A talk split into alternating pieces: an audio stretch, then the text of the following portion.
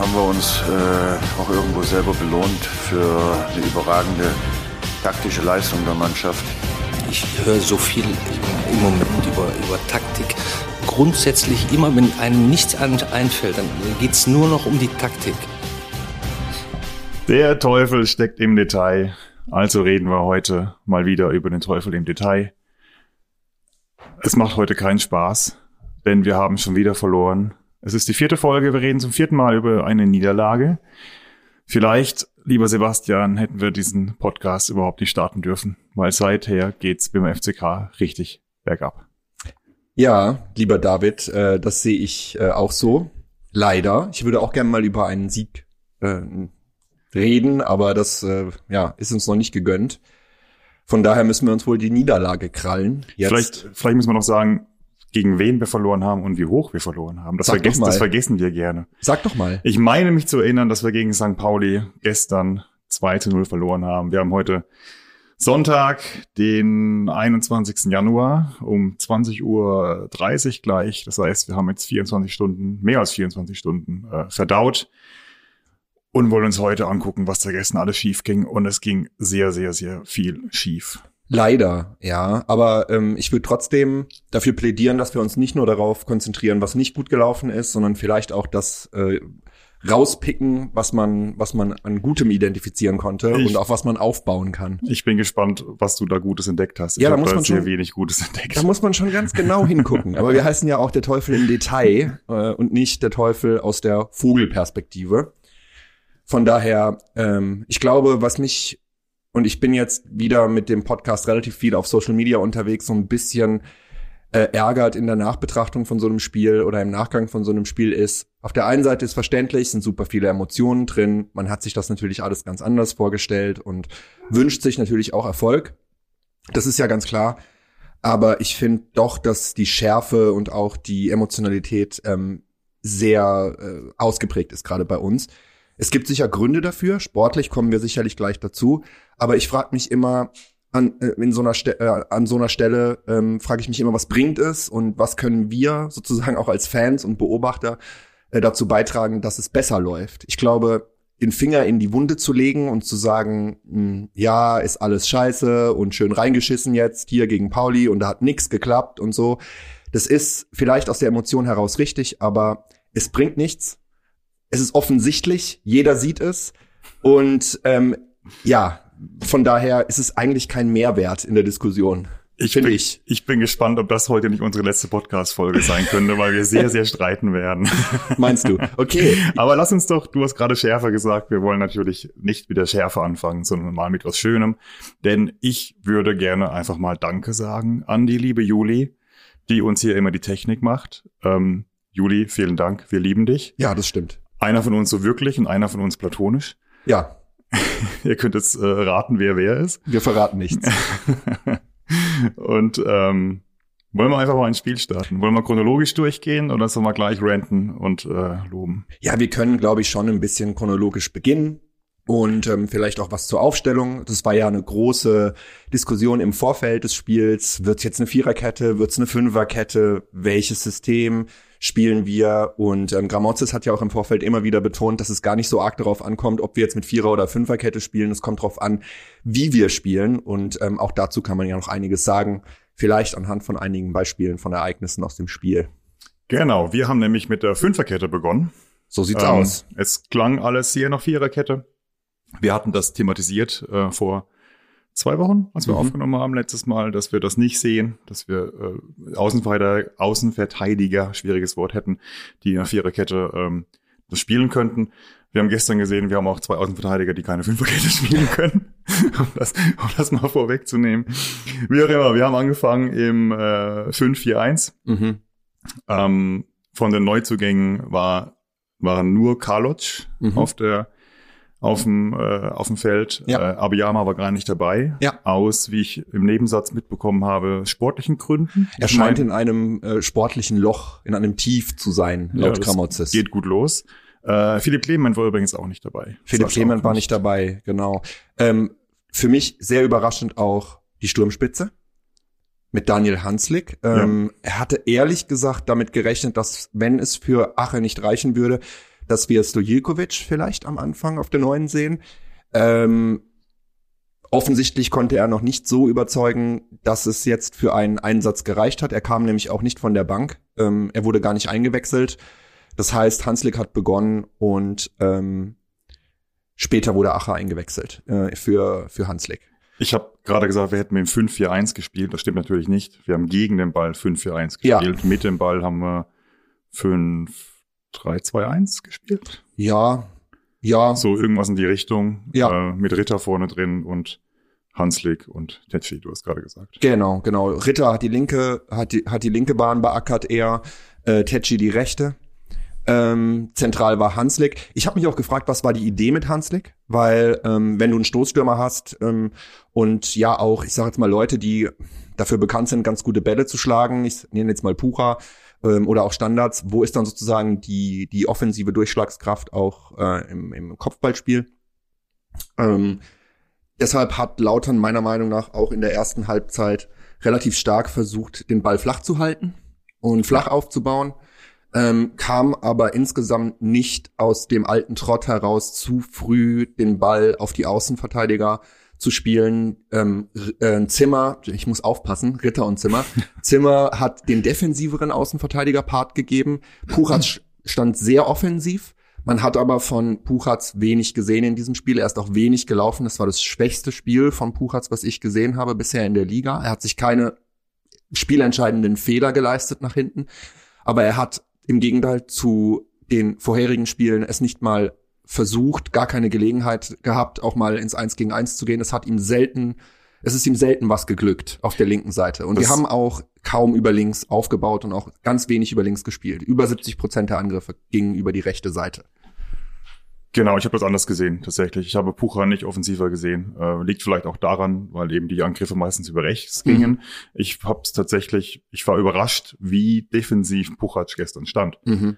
Ich habe den, also ganz im Gegenteil, was du sagst, ich habe es anders gesehen. Ich habe äh, gesehen, dass das Zimmer eigentlich dafür verantwortlich ist, die Angriffe nach vorne zu treiben mhm. und dass Pucher dann auch in der Absicherung äh, tatsächlich eher weiter hinten bleibt, was mich auch überrascht hat, mhm. äh, was auch einfach nicht zu ihm passt was er auch nicht gut gemacht hat. Ich erinnere mich in der zweiten Halbzeit in einer Szene, da bin ich schier durchgedreht. Da kommt ein, ein harmloser Ball. Äh, Puchac ist überhaupt nicht im Bedrängnis und versucht ihn irgendwie direkt mit der Hacke auf Elvedi abzulegen. Und ich dachte, Freundchen, ey, äh, was ist mit dir los? Das mhm. war so symptomatisch für das ganze Spiel gestern, fand ich. Ja, also ich habe mir die realtaktische Aufstellung ähm, auf bundesliga.de mal angeschaut und da wurde es auch relativ ersichtlich, dass Pucha doch ein bisschen weiter vorne stand. Das zeigt auch die Heatmap von ihm auf FODMOB, dass er doch deutlich offensiver gestanden hat, deswegen aber auch weniger in den Spielaufbau eingebaut war. Ähm, er kam im Prinzip überhaupt nicht in die Aktion. Wenn, dann war er mal beim Standard mit dabei. Ähm, er hat meines Wissens nach gar keine Flanke geschlagen in diesem Spiel. Das ist normalerweise ja sein Steckenpferd, das macht er ganz gerne. Ähm, das war in diesem Fall nicht das, was man von ihm gesehen hat. Von Zimmer allerdings auch nicht. Unser Spiel war nicht von Flanken äh, geprägt, war auch nicht vorgesehen. Wie gesagt, wenn du Daniel ja. Hanslick vorne drin hast im Zentrum, dann bringen Flanken da relativ wenig gegen die großgewachsenen Innenverteidigung. Äh, Pauli hat mit einer Viererkette gespielt, mit ähm, einem ganz starken Wahl ähm, in der Innenverteidigung, der ein super Spiel gemacht hat. Äh, kommen wir vielleicht später auch noch mal drauf, ähm, was da noch mal die Qualitätsunterschiede war zu unserer Dreier-Innenverteidigung, bestehend aus Touré, Tomiak im Zentrum und Elvedi auf links. Ähm, Elvedi in diesem Spiel auch einer derjenigen, wo ich sagen würde, der hatte seine ganz großen Schwierigkeiten mhm. mit dem, was wir gesehen haben. Und da können wir, glaube ich, auch schon mal einsteigen die ersten fünf Minuten des Spiels betrachten, weil die waren eigentlich eine Vollkatastrophe, so muss man sagen. Der Start ist voll in die Hose gegangen. Wir müssen über den Anstoß reden. Ja, bitte, rede über den Anstoß. Der Anstoß. St. Pauli hatte Anstoß. Hat, nee, wir hatten Anstoß, glaube ich. Nee, St. Pauli hatte Anstoß und rennt direkt mit sechs Leuten schnurstracks nach vorne. Ja. Und das wird sich dann die nächsten mindestens 45 Minuten nicht ändern. Die standen uns durchgehend auf den Füßen ähm, und hatte auch direkt in der ersten Minute direkt die erste Riesenchance. Das stimmt, ja. Ähm, also generell muss man sagen, Unsere Abwehrkette stand wieder sehr hoch. Das hat man schon im Freundschaftsspiel gegen Dresden gesehen. Ähm, das ich glücklicherweise nicht gesehen habe. Das ich gesehen habe, da noch in der Viererkette. Und da hat Gramozis meiner Meinung nach recht. Es spielt keine Rolle, ob Vierer- oder Fünferkette. Wenn du so in ein Spiel startest, so hoch stehst, mit so einer schlechten ähm, Absicherung nach hinten und auch einem relativ unbeholfenen äh, Verhalten nach hinten, Antizipation zum Ball. Also Elvedi hat äh, zwei, dreimal den Ball unterlaufen, den hohen Chipball. Ähm, es war super einfach, die ersten fünf Minuten ähm, den Ball hinter die Kette zu spielen und ähm, Pauli hatte zwei, ähm, drei gute Chancen äh, in den ersten fünf Minuten. Das wird sich auch das ganze Spiel über nicht ändern. Diese ja. Chipbälle über unsere Abwehr. Ja. Wir haben sie dann irgendwann in, im Laufe der ersten Halbzeit so ein bisschen in den Griff bekommen. Ja. Ähm, aber auch in der zweiten Halbzeit, da müssen wir später noch drüber sprechen, äh, kamen auch ganz viele hohe Bälle, die einfach über unsere Innenverteidigung drüber gesegelt sind. Das stimmt. Ähm, es, war, es war vor allem in den ersten fünf Minuten extrem so, weil es uns nicht, wie im Gegensatz St. Pauli es schon bei uns gelungen ist, ähm, den Spielaufbau so früh zu stören und so nachhaltig zu stören, dass die Bälle ähm, gar nicht erst gespielt werden können, diese Chipbälle. Man muss aber auch sagen, Pauli war das ganze Spiel über gefährlich, nicht nur in den Phasen, wo sie die Chipbälle hinter die ähm, Kette gespielt haben. Die haben ein, eine sehr hohe Variabilität an den Tag gelegt und als sie nach äh, also Lautern kam so nach, nach zehn Minuten wirklich besser in die defensiven Aktionen, weil sie die Chipbälle frühzeitig unterbunden haben. Sie konnten, äh, sie hatten besseren Zugriff. Das Positionsspiel defensiv, was ein sehr offensives äh, Positionsspiel war, muss man sagen. Also wir haben ja beim Abstoß auch die Leute vorne zugestellt. So hoch haben wir noch nie ähm, gepresst. Ähm, und da in dieser Phase, so zwischen der zehnten Minute und dem und dem Gegentor eigentlich, ist es Lautern eigentlich relativ gut ge gelungen, diese ähm, Spielanlage von Pauli frühzeitig zu stören und diese Chipbälle immer weniger gefährlich zuzulassen. Und dann hat Pauli umgestellt in ihrem Spielaufbau und hat dieses Tieflaufen der vier Leute vorne äh, im Prinzip eingestellt und hat im Gegensatz dazu begonnen, den, Spiel, den Spielaufbau diagonal flach ähm, anzulegen und hat so im Prinzip immer wieder ganz gute ähm, Situationen zwischen den zwischen den Verteidigern herausgespielt und so ist im Prinzip auch das äh, erste Tor gefallen. Ähm, man muss aber sagen, dass nach dem schlechten Start sich Lautern schon stabilisiert hatte und auch mit ähm, zwei ganz guten äh, Chancen die Ritter hatte in dieser Phase zwischen ja. der zwischen der zehnten und der 32. Minute.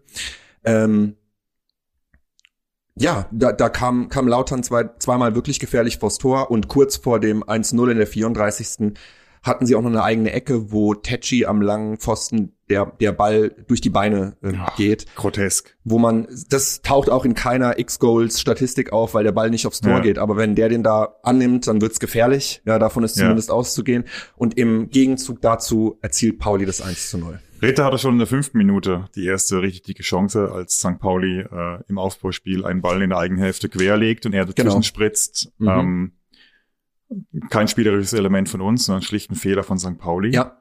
Äh, ich meine auch tatsächlich die erste spielerische, also die erste Chance, die wir uns spielerisch herausgespielt haben, aus dem Spiel war in der 81. Minute. Das stimmt, ja. Also äh, wir haben uns, also wenn das Pressing mal funktioniert hat, vom Gegenpressing will ich gar nicht mhm. sprechen. Das Gegenpressing war bei uns nicht existent. Wenn wir den Ball verloren haben, ähm, gerade im in der Hälfte von Pauli im Aufbau, gab es kein Gegenpressing. Also die, das im Prinzip das Pressing nach eigenem Ballverlust, das Gegenpressing ja. fand nicht statt. Das Pressing hat hier und da mal ganz gut funktioniert. Also die grundsätzliche Abwehrformation hat hier und da ganz gut funktioniert. Es war aber auch der einzige wirklich grobe Fehler von Pauli, dieser hohe Querball, der da gespielt wurde ähm, den Ritter dann mit der Brust annimmt und im Prinzip direkt ähm, abschließt ähm, und der Torwart ähm, fantastisch hält. Und solch, solche Bälle werden ja in der E-Jugend äh, eigentlich genau. rausgeprügelt. Quer vom eigenen 16er. Ja, das und, weiß sogar ich. Und schon gar nicht hoch oder halb hoch. Ja. Ähm, Stichwort Pressing. Ähm, du hast gerade gesagt, St. Pauli hätte dann irgendwann nachgelassen mit dem Pressing. Mhm. Also sie haben uns nicht mehr wie die Wilden angelaufen. Das, das ist stimmt, richtig, ja. das ist richtig. Aber sie haben uns einfach wirklich ke überhaupt keine, keinen Platz gegeben, keine Zeit gegeben. Wir sind in der kompletten ersten Hälfte praktisch nicht aus unserer Hälfte rausgekommen.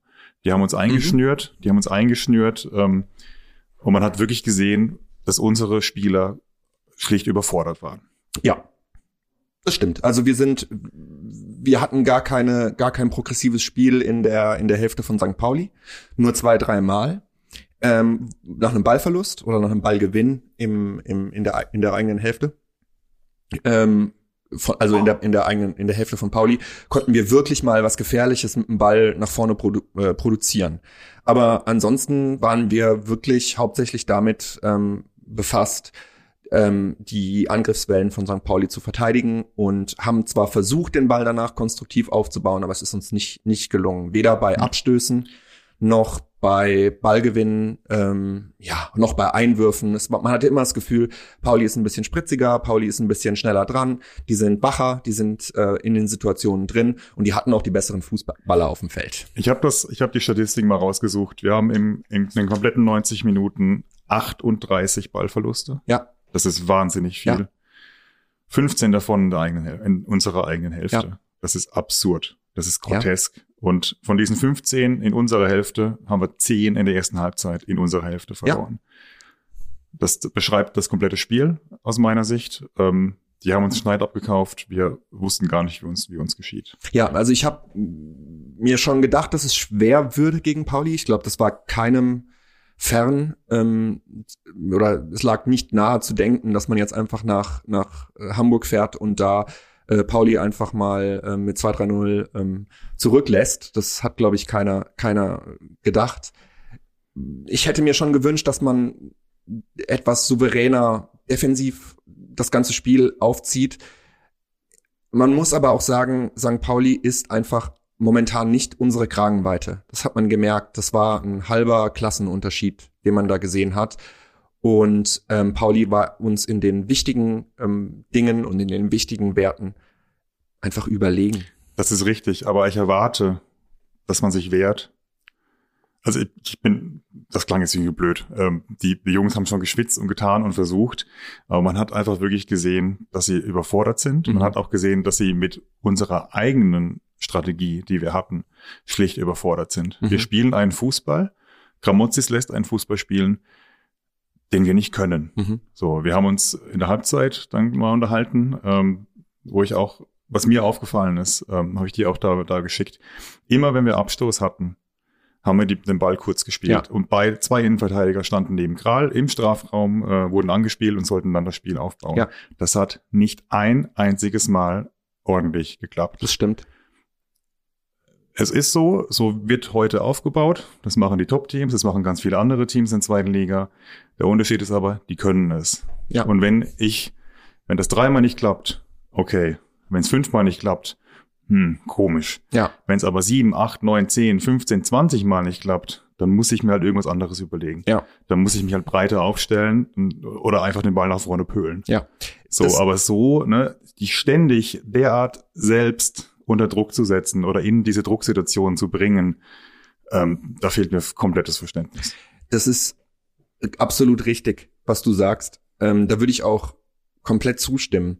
Das Problem ist, dass wir im Prinzip genau das Gegenteil von dem machen, was wir die ganze, was wir die letzten anderthalb oder zwei Jahre gemacht haben. Ähm, Gramozis versucht, einen komplett anderen Fußball zu spielen und zwar vom ja. Aufbau bis ins Defensivverhalten. Das ist komplett anders. Es ist genau das Gegenteil von dem, was wir gesehen haben in, im Extrem. Es ist die andere Seite der, des Pendels sozusagen. Ja. Und ähm, das ist zu viel, offensichtlich, zu viel Veränderung auf einmal. Ähm, warum der kurze Aufbau bei uns nicht funktioniert, liegt sicherlich an dem, was du, was, was du gesagt hast. Wir können es nicht. Warum können wir es nicht? Weil wir es nicht gespielt haben die letzten zwei Jahre, weil es keine Erfahrung mit diesem System äh, oder mit diesem Spielaufbau gibt. Und was man auch sagen muss, ist, wir haben noch, wir haben einen sehr, sehr guten Torhüter, der einen guten, äh, sehr gut auf der Linie ist, mittlerweile auch sehr gut in der, in der, bei den hohen Bällen, in der Strafraumbeherrschung und im Eins gegen Eins, vielleicht einer der besten der Liga. Aber wenn du einen flachen Aufbau oder einen, einen kurzen Aufbau beim Abschluss machen willst, wird der Torhüter zum wichtigsten Aufbauspieler. Weil natürlich Pauli anläuft und dann muss der Torhüter im Prinzip die Überzahl generieren, die du hinten brauchst, Ja. um den Ball dann rauszuspielen und die Sechser müssen entsprechend mitspielen und auch, also im Prinzip muss die ganze Mannschaft ein bisschen nach hinten rücken und man muss versuchen, den Aufbau dann flach rauszuspielen, rauszukombinieren und das hat, das können wir nicht. Das kann Kral nicht, das kann aber auch ein Tomiak und ein Touré, ein Touré kann das wahrscheinlich in einer anderen Ja, Konstellation. Touré hatte auch ganz absurde äh, Fehlpässe und, und Abspielfehler Zum, und zum Thema, Fehler zum Thema im, Passquote kann, Halbzeit. ja, zum Thema Passquote kann ich nachher noch was sagen. Unsere Innenverteidiger haben eine relativ gute Passquote. Wir hatten einen Spieler auf dem Feld, der hat eine unterirdische Passquote, aber da komme ich später zu. Da kannst du ja schon mal überlegen, wer das sein könnte, ohne zu spicken hier. Mach den Laptop. Ich sehe alles hier mit deinen Fingern. Ich mach schon wieder, ich mach schon wieder was anderes. Zumachen. So, jetzt will ich noch was sagen zum Thema erste Halbzeit. Wir haben ja, wir, wir nennen uns ja Taktik und Spiel, Spielanalyse. Von daher lass uns noch mal ganz kurz auf die Halbzeitstatistiken gucken. Ich habe die mir extra rausgeschrieben. Ähm, das 1 zu 0 für Pauli ging volle Lotte in Ordnung. Hätte auch ein 2-0 sein können. Wir haben Expected Goals in der ersten Halbzeit von 1,56 von St. Pauli zu 0,16 FCK. Das war der eine Abschluss von Ritter. Ähm, 16-prozentige Wahrscheinlichkeit, dass der reingeht, der war natürlich auch von außerhalb des Strafraums. Wollen wir noch ganz kurz über Ja. das 1-0 ähm, konkret sprechen, Können wir noch bevor, machen, ja. bevor wir in die, in die Daten gehen? Ja, ja. Auch wir wenn, wir, auch wenn wir jetzt wieder in die Themen rumspringen. Ja. Das, aber das, da muss man dazwischen spritzen. Gut, dass, gut, dass du das äh, gesehen hast und dass du sofort da intervenierst. Ähm, das 1-0 fiel in der, ich meine, 34. Minute, ne, durch Ja. äh, Saat. Genau. Ähm, es war ein, ein, ein, auch wieder, ich benutze das Wort heute sehr oft, auch wieder wirklich grotesk. Ähm, wir haben, es war wieder ein Chipball, Mhm. den wir wieder, der uns wieder kalt erwischt hat, Mhm. aber der erste, den wir nicht klären konnten. Mhm. Alle anderen vorher konnten wir halbwegs klären, manchmal Mhm. mit ein bisschen Glück, Mhm. äh, manchmal mit einer Grätsche. Das war der erste, den wir, den wir nicht klären konnten. Und dann geht's los mit ganz komischem Billard. So ist es, ja. El Elvedi Mit dem Kopf. mit dem Kopf zu Touré, der von da kommt der Ball irgendwie zu Karloc, äh, heißt der Karlok? Karloc heißt Karloc, schätze Karloc. ich mal. Ja, wir nennen ihn jetzt mal so. Ja.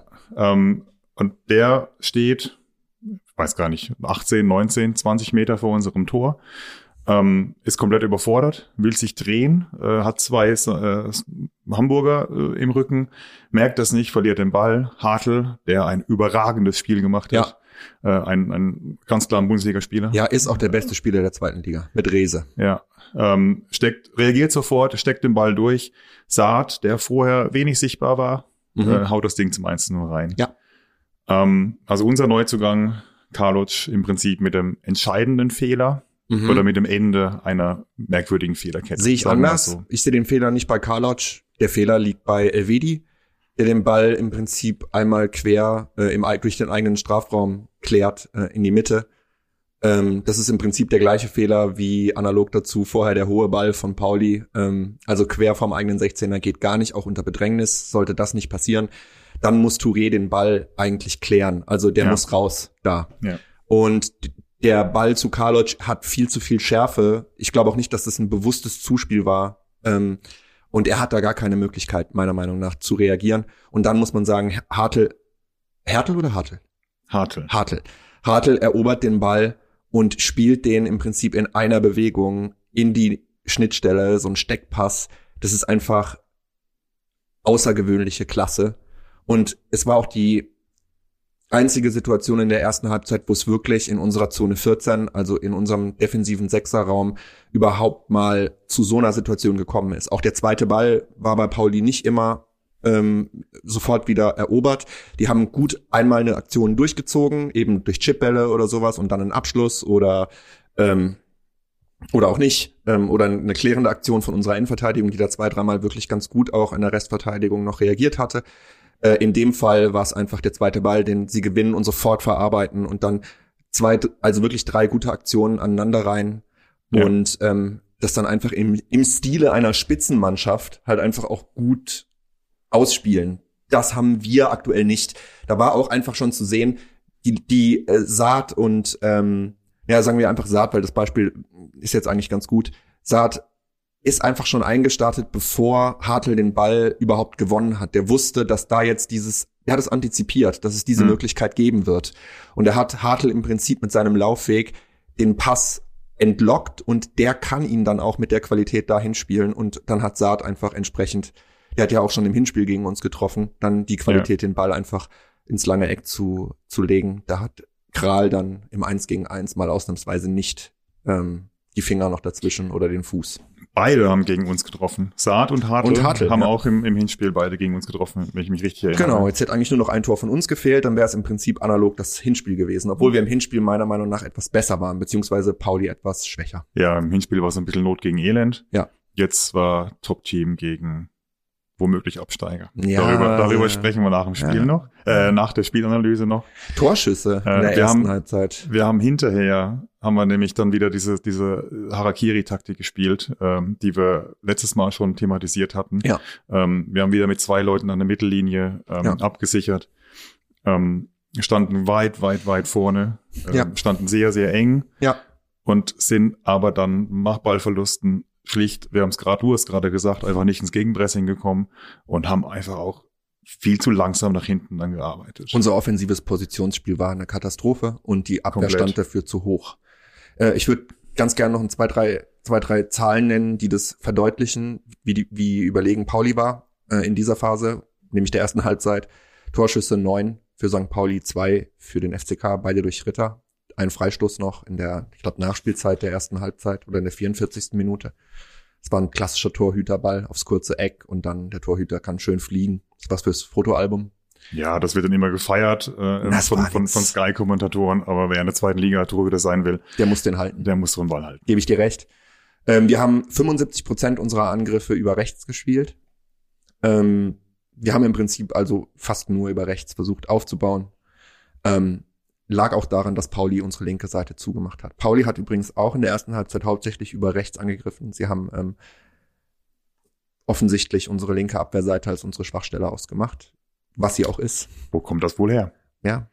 Ähm, Über das Spiel gesehen hat sich dann aber ausgeglichen. Hat die sich dann kamen, auch- die ja. kamen dann äh, eigentlich, äh, egal woher sie kamen, es wurde immer gefährlich. Ja. Und Ballbesitz 60-40, ich glaube, das war dann auch, war dann auch das Endergebnis.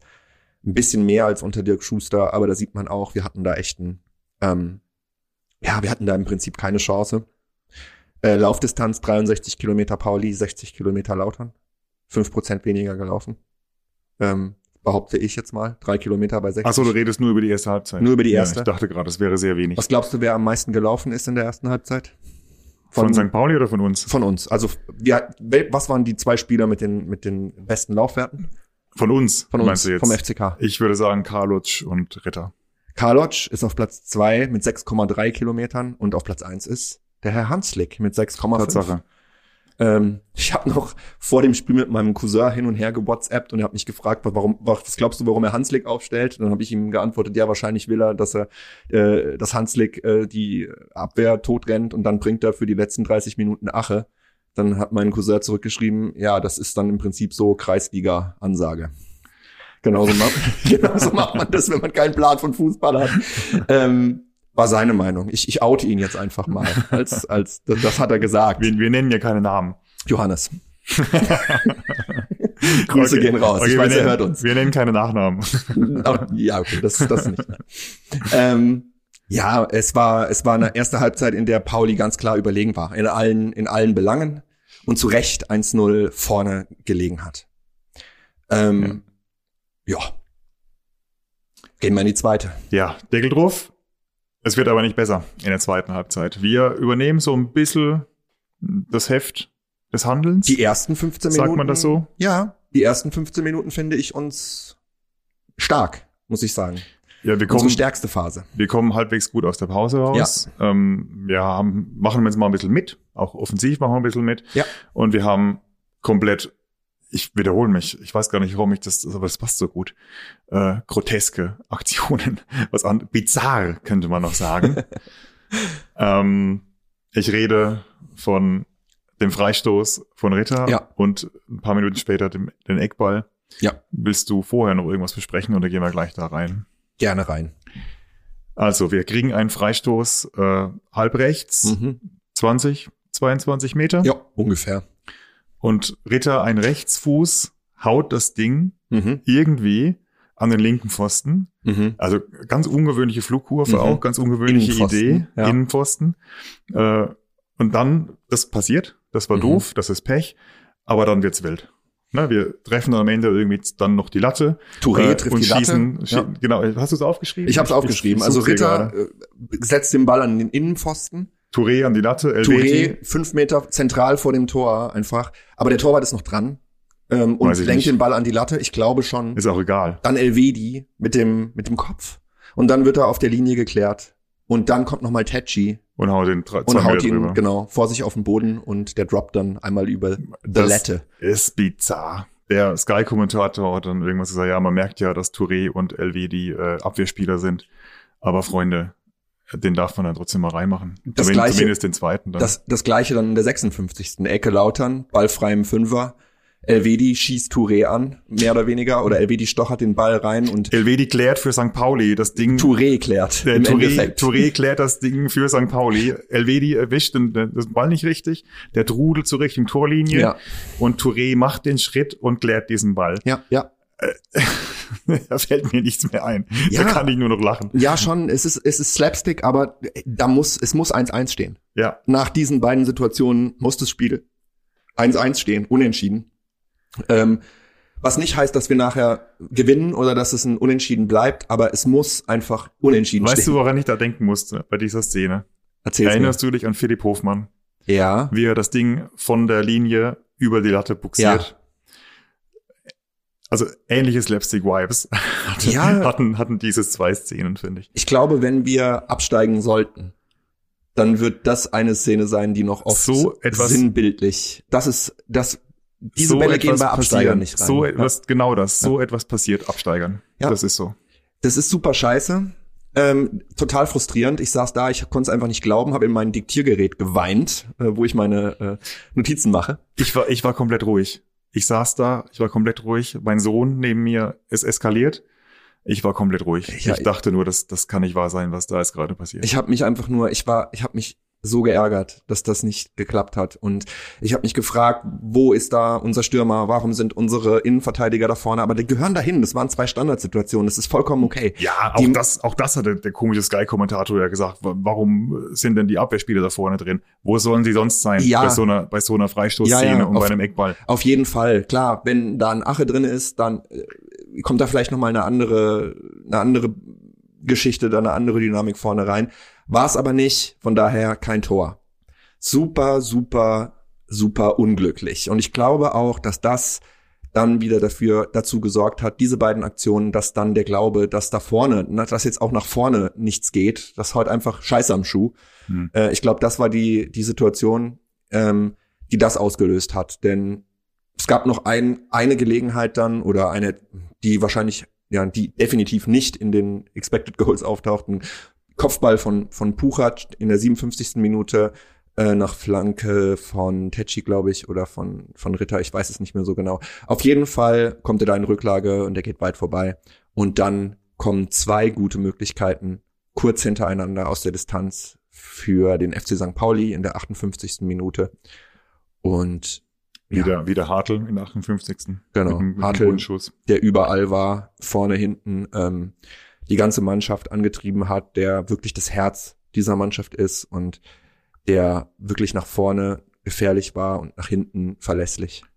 Wir haben dann ein bisschen umgestellt. Ja, Ähm, wir waren dann auch nicht mehr so offen, wie wir Ende der ersten Halbzeit war. Wir Mhm. haben nicht mehr mit zwei Mann äh, abgesichert, mhm. ähm, sondern mit, mit drei bis vieren sogar Mhm. teilweise und Ja. haben dann auch äh, 5-2-3 gegen den Ball gespielt. ja, Ähm, sind also viel aggressiver angelaufen, Ja. ähm, standen sicherer.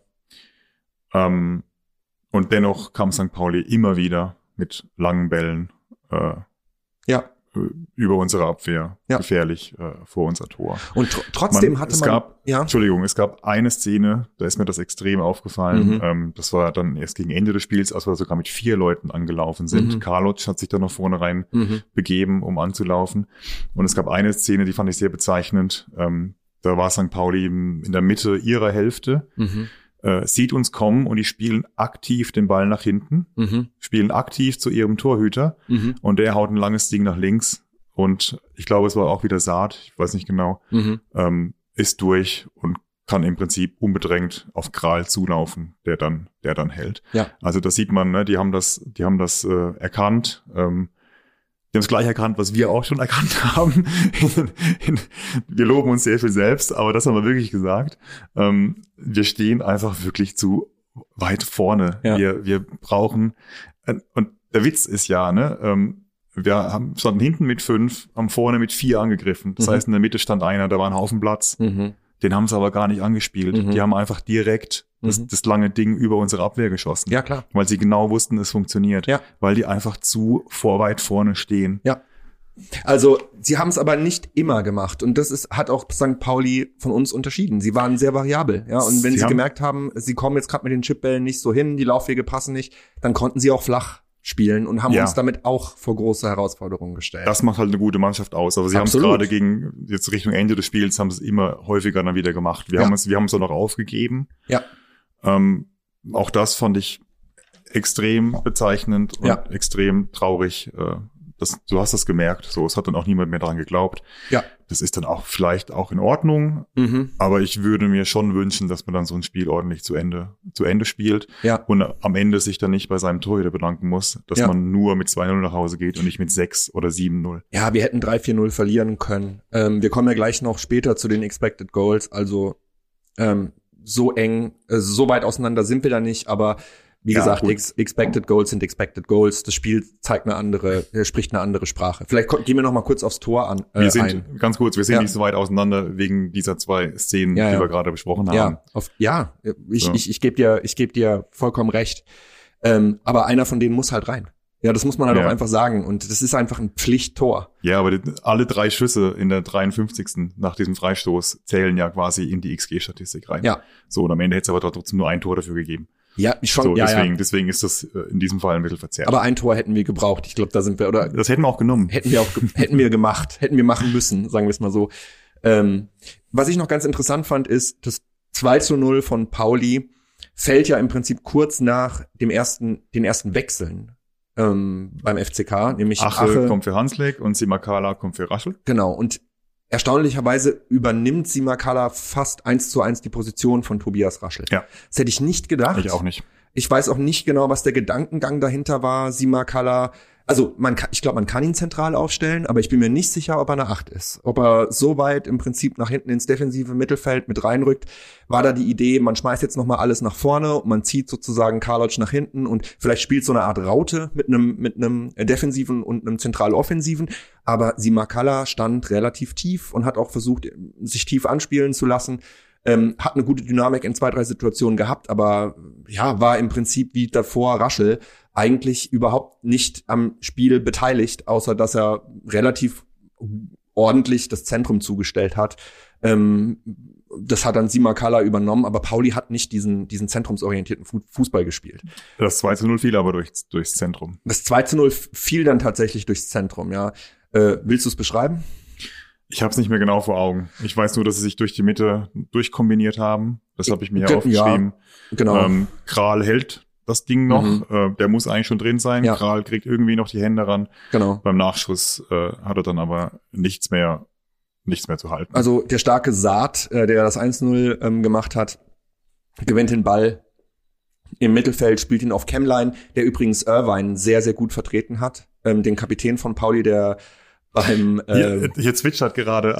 Das ist eine Kuckucksuhr. Eine Kuckucksuhr. Wir sind im Sü in den Ausläufern des Südschwarzwaldes. Hier muss die Kuckucksuhr hängen.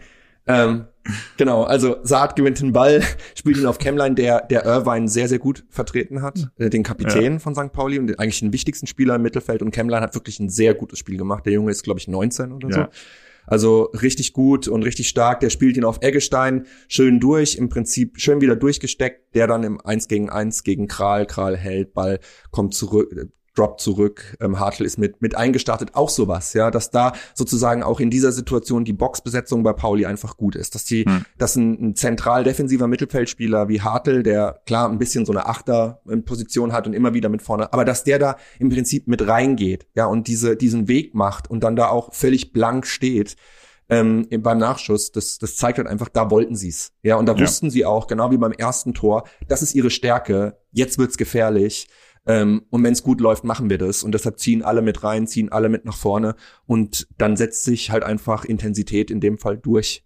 Ähm, schade, weil Lautern eigentlich in dieser Phase ganz gut dagegen gehalten hat. Es war im Prinzip wie in der ersten Halbzeit auch schon. Eigentlich war es gerade eine Phase, wo man das Gefühl hatte, Lautern kommt besser ins Spiel. Sie haben sich zwei, drei Chancen erspielt.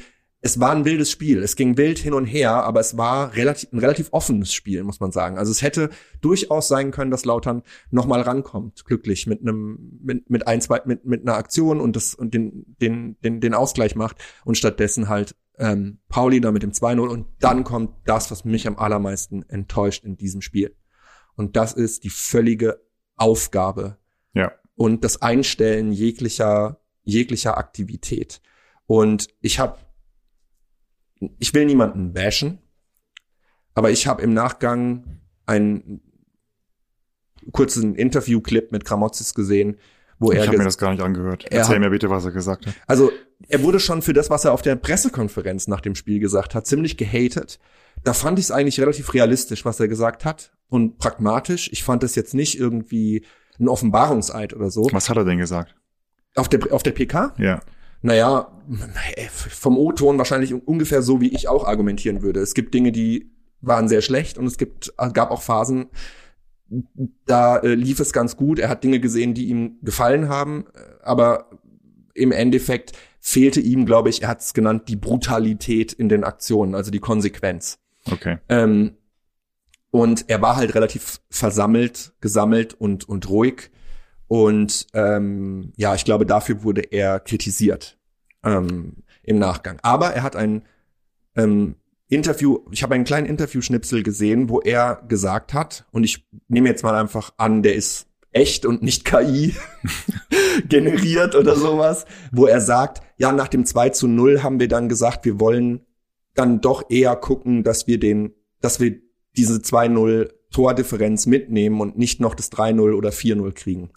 Und da finde ich ehrlich gesagt, ich finde es schon komisch, dass man sowas sagt, weil es auch überhaupt nicht zu dem passt, was man danach gesehen hat. Pauli hatte reihenweise Chancen noch Ja. nach der na, nach dem Tor.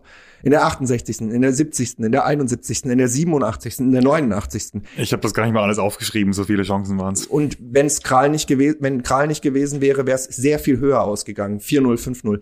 Und erstens hat es nicht geklappt. Wenn das der, wenn der Plan war zu verteidigen und das 2-0 mit, mitzunehmen, dann hat es nicht funktioniert. Und das Schlimme ist, was noch viel schlimmer ist, wir haben immer in den letzten anderthalb Jahren in der zweiten Liga, dann auch wenn wir 2-0 hinten lagen in der 60. Minute, es zumindest noch versucht. Und häufig genug auch geschafft. Ja, und häufig sind wir noch mal rangekommen oder haben es dann doch geschafft, haben es gedreht oder den Ausgleich erzielt. Weil, was hast du zu verlieren? Du hast eh schon ein ultra beschissenes Torverhältnis. Warum, warum versuchst du es nicht? Ja, wenn Ja. es 2-1 fällt, bist du vielleicht wieder dran. Ja, warum? Du hast 30 Minuten Zeit. Tu es einfach. Und ja, es, es geht mir nicht in den Kopf. Ich, ich, ich verstehe es nicht. Ich verstehe nicht, warum er diese Aussage tätigt und ich verstehe auch nicht, warum, wa warum, warum wir es nicht probiert haben nochmal. Es stimmt auch schlicht nicht. Du hast es gesagt gerade. Ne? Wir Ja. sind dann nach dem 2-0 wirklich mit vier Leuten vorne angelaufen. Das Ja. heißt, es ist nicht so, dass wir uns da dann irgendwie eingeigelt hätten und Ja. zurückgezogen hätten.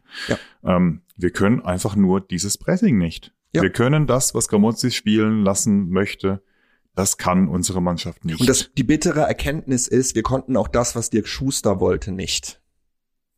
Ja. Weil siehe Hinrunde ja. und siehe Konsequenzen Trainerentlassung. Wir können nicht sehr defensiv spielen und wir können nicht sehr offensiv spielen. Wir müssen etwas dazwischen finden. Und das meinte ich auch mit dem, mit dem in die Extreme fallen und die andere Seite des Pendels. Hm. Wir hatten unter, unter Schuster einen unfassbar risikoarmen Fußball und jetzt spielen wir einen immens riskanten Fußball. Ja. Und wir haben keine Mitte. Es ist, es ist, es sind zwei, zwei Extreme auf einer Skala, die wir versuchen zu spielen und das wird nicht funktionieren. Das wird Wir- nicht funktionieren. Du nimmst mir die, die Worte aus dem Mund. Das nervt mich, weil ich wollte mich eigentlich mit dir streiten.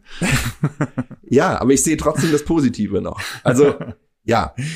Also, Ich meine, wir haben, wir haben heute versucht, mit Abseitsfalle zu spielen.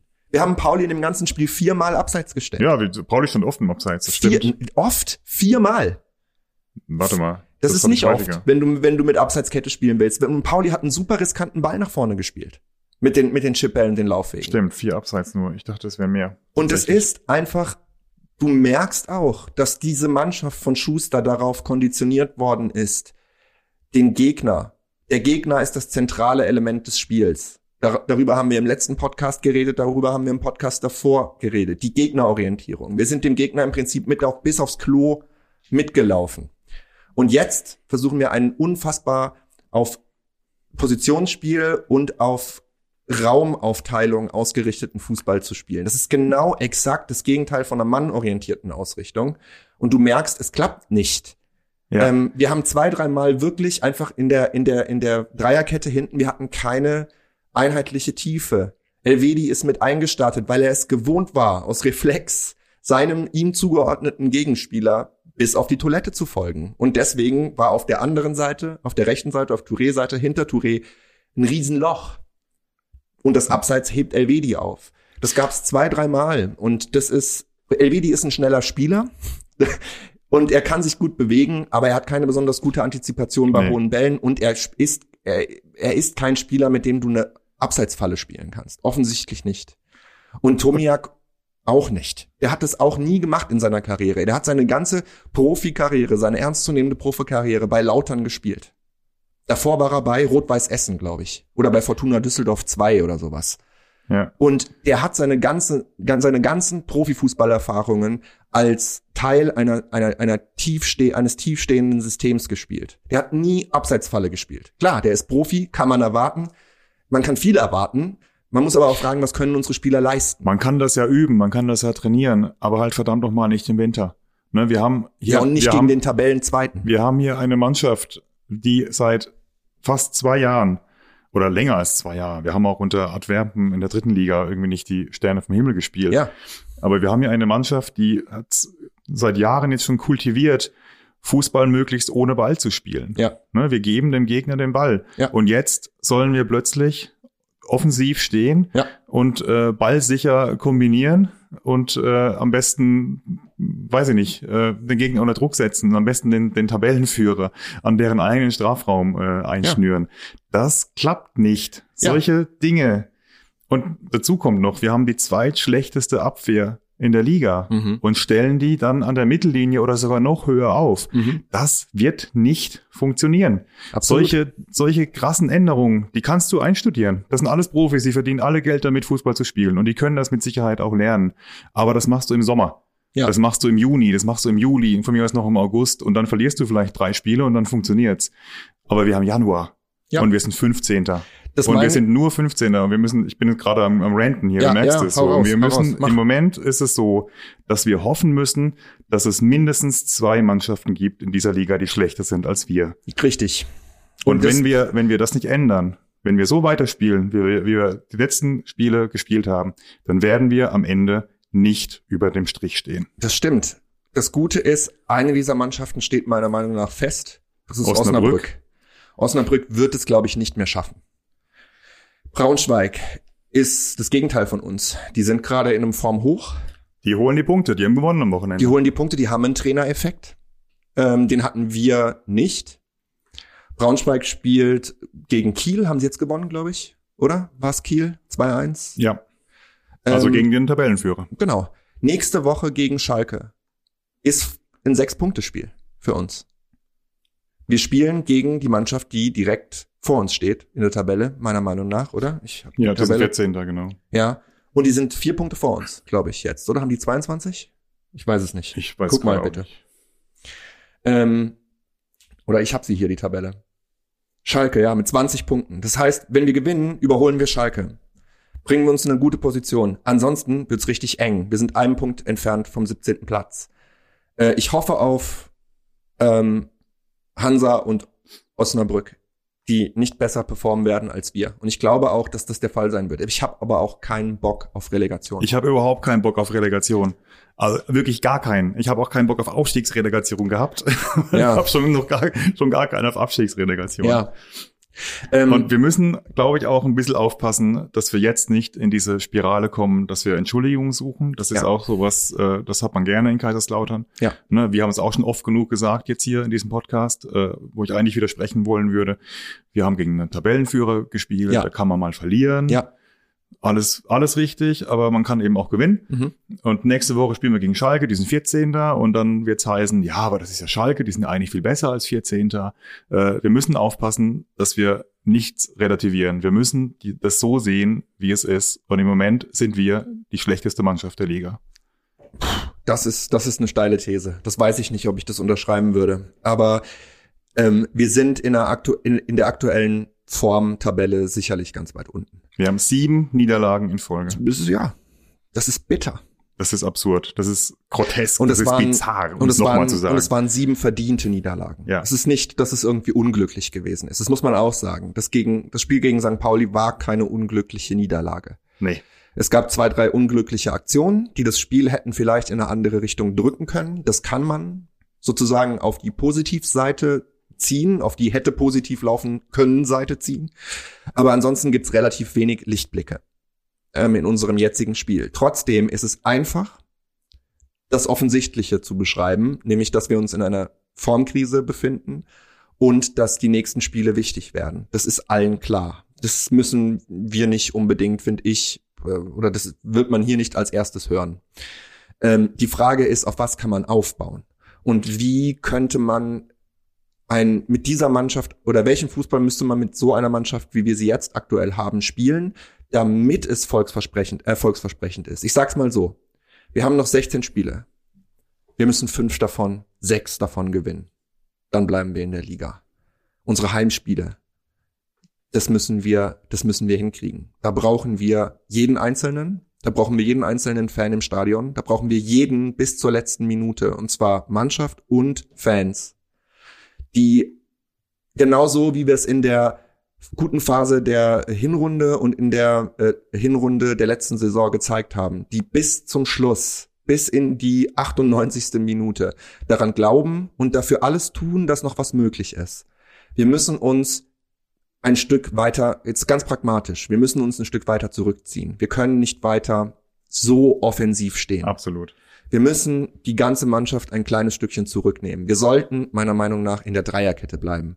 Wenn es geht, sollten wir noch einen linken Innenverteidiger verpflichten. Das sollte meiner Meinung nach, wenn es noch was auf dem Transfermarkt zu holen gibt, höchste Priorität sein. Wir brauchen jemanden, der da hinten Stabilität reinbringt in diese Kette. Am besten jemanden, der schon Erfahrung hat. Keinen 23-Jährigen aus der dritten Liga mit guten Anlagen, sondern mhm. jemanden, der schon die ein oder andere Schlacht geschlagen hat. So ein Carlsen-Bracker-Typ. So ein Carlsen-Bracker-Typ. So jemanden brauchen wir. Einen Jan Ingwer, der sich für uns zerreißt und der all seine Erfahrung und seine Routine und auch seine Ruhe mit auf den Platz fließen lässt, damit wir eine Achse haben, die bestehen kann. Tomiak, Ritter, vielleicht in Zukunft Karlotsch und Ache könnten eine gute ähm, Achse sein, um die sich herum eine Mannschaft aufbaut. Aber keiner von diesen Spielern ist ein Leader. Ja. Das sind Spieler, die, wenn sie gute Leistungen zeigen, vorangehen mit Leistung. Und Ritter ist mal einer, der einem anderen einen, einen fiesen Spruch drückt. Aber das ist oder ein Stollen. Oder ein Stollen. Aber es ist kein Wunderlich-Typ auf dem Platz, weißt du? Einer mit einem mit einem Bart, mit von von von von, von Erfahrung und von allen Winden der sieben Weltmeere zerschlissener Deckepidermis im Gesicht, ja, der schon was gesehen hat, der der schon die Weltmeere bereist ist, ja, der diesen der dieser Mannschaft, der diesen jungen und unerfahrenen teilweise auch verunsicherten Spielern sagen, ey Leute, weiter, nach vorne, wir schaffen das. Ich habe schon so viel gesehen, glaubt mir, jetzt noch ein Tor, wir sind wieder drin, der mit Leistung und mit Ansprache vor, vorangeht. Und diese Person haben wir nicht und die werden wir aber auch nicht im Winter finden. Ja. Das ist definitiv nicht der Fall. Das heißt, wir müssen es jetzt versuchen, übers Kollektiv zu lösen. Wir brauchen kollektive Ansätze. Wir haben diese Person ein bisschen rechts hinten. Ne, Zimmer, Zimmer geht in diese Richtung. Ja. Äh, spielt aber eben auch gerade oder jetzt gerade in diesem Spiel derartig unter seinen Möglichkeiten. Ich habe eine These, die ich nachher sagen will, die Zimmer auch mit einschließt. Und ähm, aber neben ihm noch zwei andere Spieler, die vielleicht nicht bei jedem auf der Liste derjenigen, die man ähm, sich mal genauer anschauen sollte, ganz weit oben stehen. Dann lass uns doch angesichts der fortschreitenden Zeit und Dauer dieses Podcasts. Ich liebe ja lange Podcasts. knackige 100 Minuten wie letztes Mal. ähm, haben wir fertig gerantet? Ich Wir glaub, haben fertig wir haben, gerantet. wir haben unseren, unseren Standpunkt, glaube ich, sehr deutlich gemacht. Ich will noch was Positives sagen. oh, ich bin gespannt. Ich will was Positives. Ich dachte, das Positive war schon, dass wir 15 Minuten lang ganz gut waren. Nein. Ganz okay waren. Nein. Es ist gut, dass Thomas Hengen diesen Podcast hört und genau das getan hat, was wir in der letzten Folge gesagt haben, nämlich einen jungen, entwicklungsfähigen, guten, halbwegs erfahrenen Sechser ranzuholen mit Karlotsch. Ähm, es war kein Topspiel von ihm, Es war überhaupt kein Topspiel. aber dafür, dass er seit zwei Wochen in dieser Mannschaft ist und dass keiner wusste, wie die erste tschechische Liga vom Niveau her einzuschätzen ist, wie gut er harmonieren wird, war das eine ordentliche Leistung. Er hat sehr, sehr gute Laufwerte. Er ist der Spieler, der am, haben wir vorhin schon thematisiert, der am die zweitmeisten Kilometer runtergerissen hat. Er hat sehr viel geackert. Er hat nicht so viele Zweikämpfe gewonnen, daran muss er definitiv noch arbeiten, Ja. aber er hat auch nicht viele Zweikämpfe geführt, auch nicht führen müssen, weil Auch in der daran Mitte muss er vielleicht arbeiten. weil in der Mitte auch ein wenig los war bei Pauli.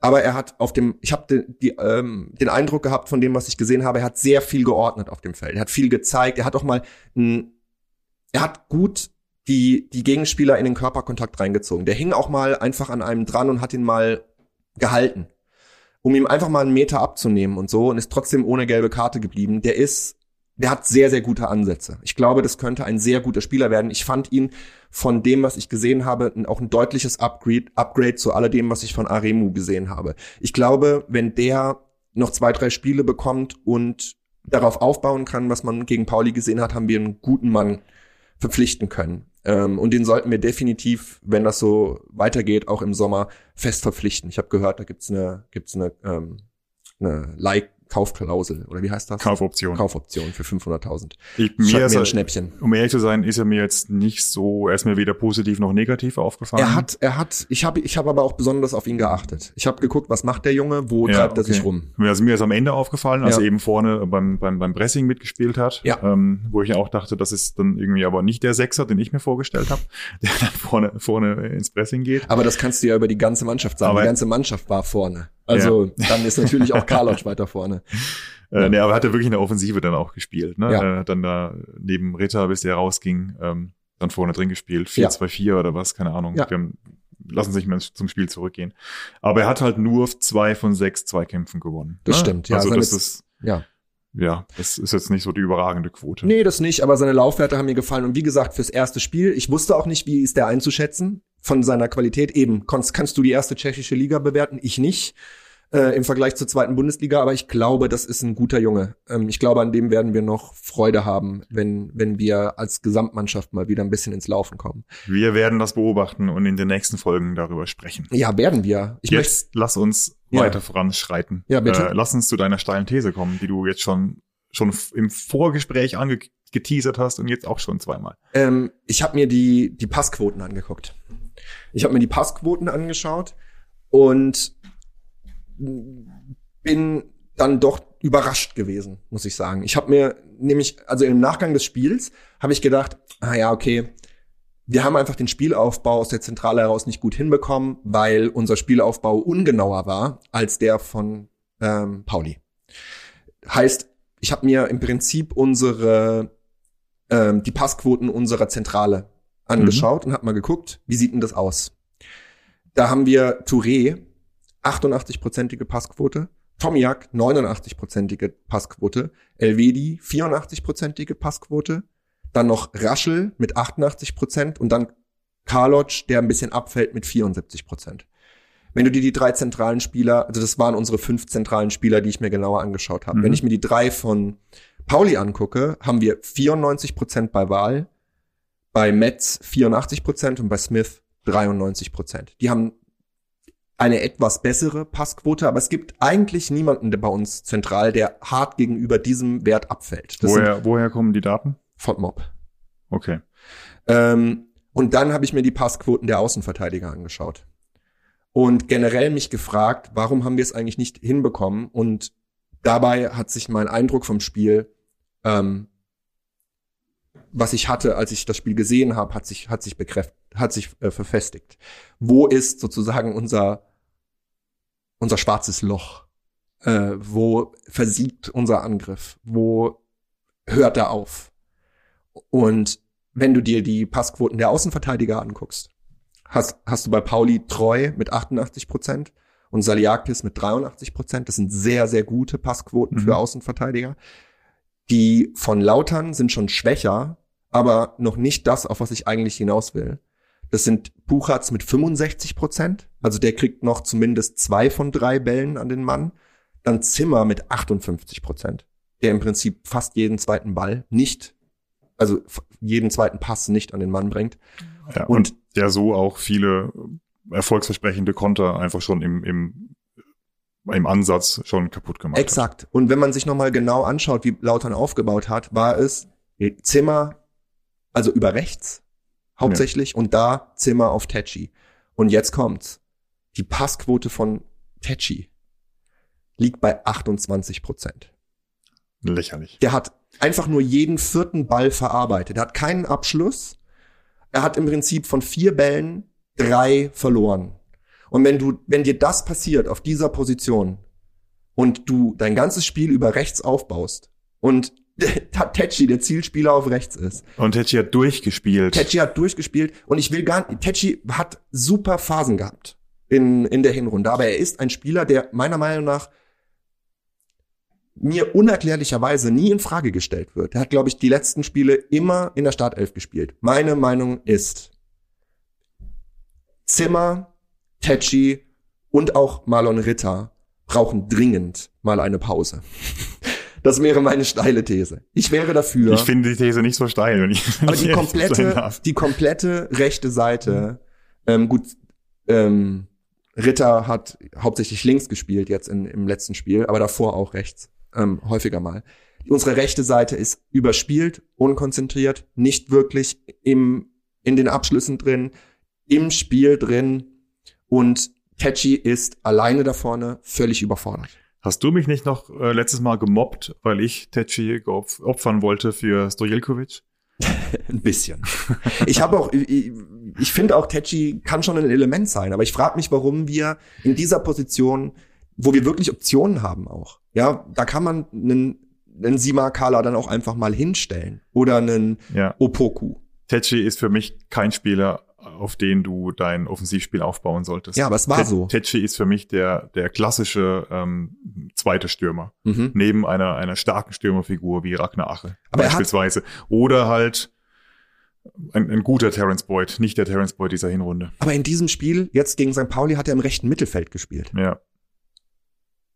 Und das ist, das, und dort sind die Bälle, dort hat's aufgehört bei uns. Wir haben nur über rechts aufgebaut. Zimmer hat nur jeden zweiten Ball nach vorne gebracht und von diesen Bällen hat Petchy nur jeden vierten verarbeiten können. Auf irgendeine Art und Weise. Und das killt dich. Ja. Das killt dich. Und das liegt aber auch ein bisschen, also Tetchi braucht ja auch jemanden, ja, dann muss, dann muss jemand nachrücken. Dann muss ähm, im Prinzip, er braucht ja auch Anspiel, Anspielpartner. Was soll er denn auch machen? Er kann ja nicht jedes Mal ins, ins Dribbling gehen. Aber das ist schon ein unterirdischer Wert. Es ist ja vor allen Dingen, nochmal, es ist ja absurd, dass der durchgespielt hat. Ja. Dann trotzdem. Ja. Ne, wir haben, äh, wir hatten auf der Bank Opoku, der später ja auch noch kam. Wir hatten auf der Bank Redondo, der ja. später auch noch kam, aber eben für andere Spieler. Ja. Wir hatten auch Frank Ronstadt auf der Bank, ja. der, wenn ich richtig informiert bin, diese Position auch hätte begleiten äh, können. Ja. Ähm, wir hatten auch äh, den hochgelobten Stojilkovic auf der Bank, der ja. überhaupt nicht reinkam. Ne? Ja. Man hätte da ja rumstellen können. Ja. So, und dann, oder Tetschi halt neben Stojilkovic stellen. Ja.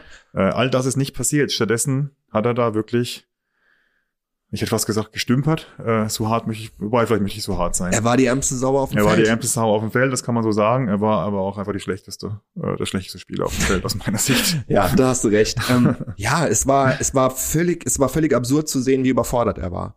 Normalerweise, also ich habe Tetschi immer als sehr spritzigen, dynamischen, schnellen Spieler in Erinnerung, dribbelstark, gut im Eins gegen Eins. Nichts davon hat man gesehen, gar nichts. Nicht eine einzige Aktion.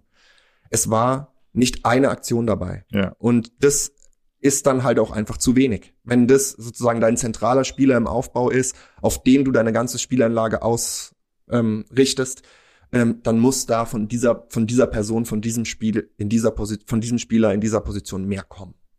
Absolut. So steil fand ich die These nicht. Ich stimme ihr zu. Ähm, ich frage mich nur, ob Durm jetzt ein Upgrade wäre zu Zimmer. Weiß ich nicht. Herrcher ist ja raus, äh, der ist schon wieder verletzt, der wird auch, glaube ich, nicht mehr zurückkommen. Hm. Ähm, der wird bei uns keine Rolle mehr spielen. Ich vermute, dass der läuft der Vertrag im Sommer aus. Ich gehe davon aus. Ich glaube ja. Äh, und Durm hat irgendwie auch überhaupt keine Erwartungen erfüllt. Ähm, ich hatte ohnehin weniger in ihn, aber nicht mal die hat er erfüllt. Ähm, also die Frage ist tatsächlich, wen wollen wir da spielen lassen? Ja. Wir, könnten, wir könnten Touré dann noch auf rechts ziehen und Könnte dann, dann eben mit, mit Kraus oder Soldo wieder in spielen. Oder eben tatsächlich doch auf Viererkette umstellen. Ja. Darüber möchte ich jetzt aber lieber nicht mehr philosophieren. Ja, also wir müssen definitiv unsere Spielanlage tiefer gestalten. Gegen den Ball ähm, einfach etwas tiefer stehen. Die Mannschaft, also ich, ich, ich bin ja auch ein Freund von offensiveren Ansätzen. Ich mag das, ja, und ich habe das ja auch im, in den letzten Podcasts immer wieder gesagt. Ich glaube, die Mannschaft kann das.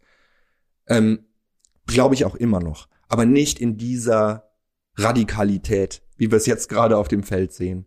Und das, ich hoffe, dass das erkannt wird. Und Thomas Hm. Hengen hat ja gesagt, wir haben im letzten Podcast in der äh, über diese ominöse Streichliste gesprochen und er hat ja dann nochmal klargestellt, diese Streichliste gibt es nicht, es gibt eine Leistungsliste. Dann bin ich mal gespannt, wie diese Leistungsliste aussieht und wen wir im nächsten Spiel gegen Schalke auf dem Feld sehen werden. Wir müssen andere Spieler, anderen Spielern eine Chance geben, meiner Meinung nach, die sich beweisen wollen, die brennen, die Bock haben zu zocken. Und wir müssen unsere Spielanlage gegen Schalke ändern, denn auch Schalke wird uns so den Zahn ziehen. Dafür ist diese Mannschaft viel zu erfahren und viel zu, es ist viel zu einfach, gegen uns zu spielen mit diesem Spielansatz, den wir gerade gewählt haben. Und Schalke wird uns auseinandernehmen, wenn wir so spielen. Ganz bestimmt. Nicht nur Schalke, ganz viele andere werden uns auch auseinandernehmen. Und ich würde sagen, mit dieser De in dieser depressiven Stimmung machen wir jetzt Schluss, oder? Es ist schon, es ist schon hart. Aber siehst du noch irgendwo ein Licht? Woran, woran Ich hab- wollen wir uns hab- noch hochziehen? Ich habe den jetzt zum Eindruck, dass, ich habe den Wochenende? Eindruck, dass ich ich kann so jetzt, nicht schlafen gehen. Ich habe das Gefühl, dass ich dich jetzt ein bisschen runtergezogen habe, weil gestern äh, hast du mich noch äh, angepfiffen, als ich gesagt habe, wir steigen ab. Nein, wir steigen auch nicht ab. Aber mich nervt nicht, mich nervt nicht die Gesamtsituation. Ich glaube nicht, dass wir absteigen. Mich nervt nicht die Gesamtsituation, mich nervt dieses Spiel. Mich nervt die Dinge, die ich nicht verstehe, die wir jetzt ja hinreichend erörtert haben. Äh, das nervt dich sicherlich auch.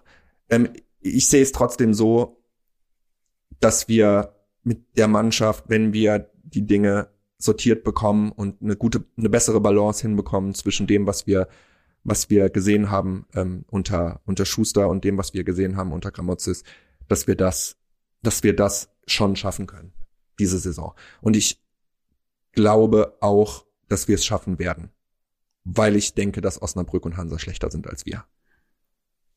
Mein Kollege sprüht vor Optimismus. Yes. Und jetzt machen wir einen Deckel drauf. Vielen Dank, Sebastian. Danke wir dir, hören David. uns, sprechen uns wieder in voraussichtlich zwei Wochen. Aber wir haben ja gelernt, wir versprechen nicht zu viel. Es wird aber vermutlich Anfang Februar. Und unsere erste Aufnahme, wo wir uns nicht gegenüber sitzen werden. Stimmt. Es ist ein, ein, ein, Einschneid, ein Einschnitt in Ja. diesem noch jungen Podcast. Das stimmt. Aber es wird bestimmt auch genauso schön, spannend und hitzig wie heute.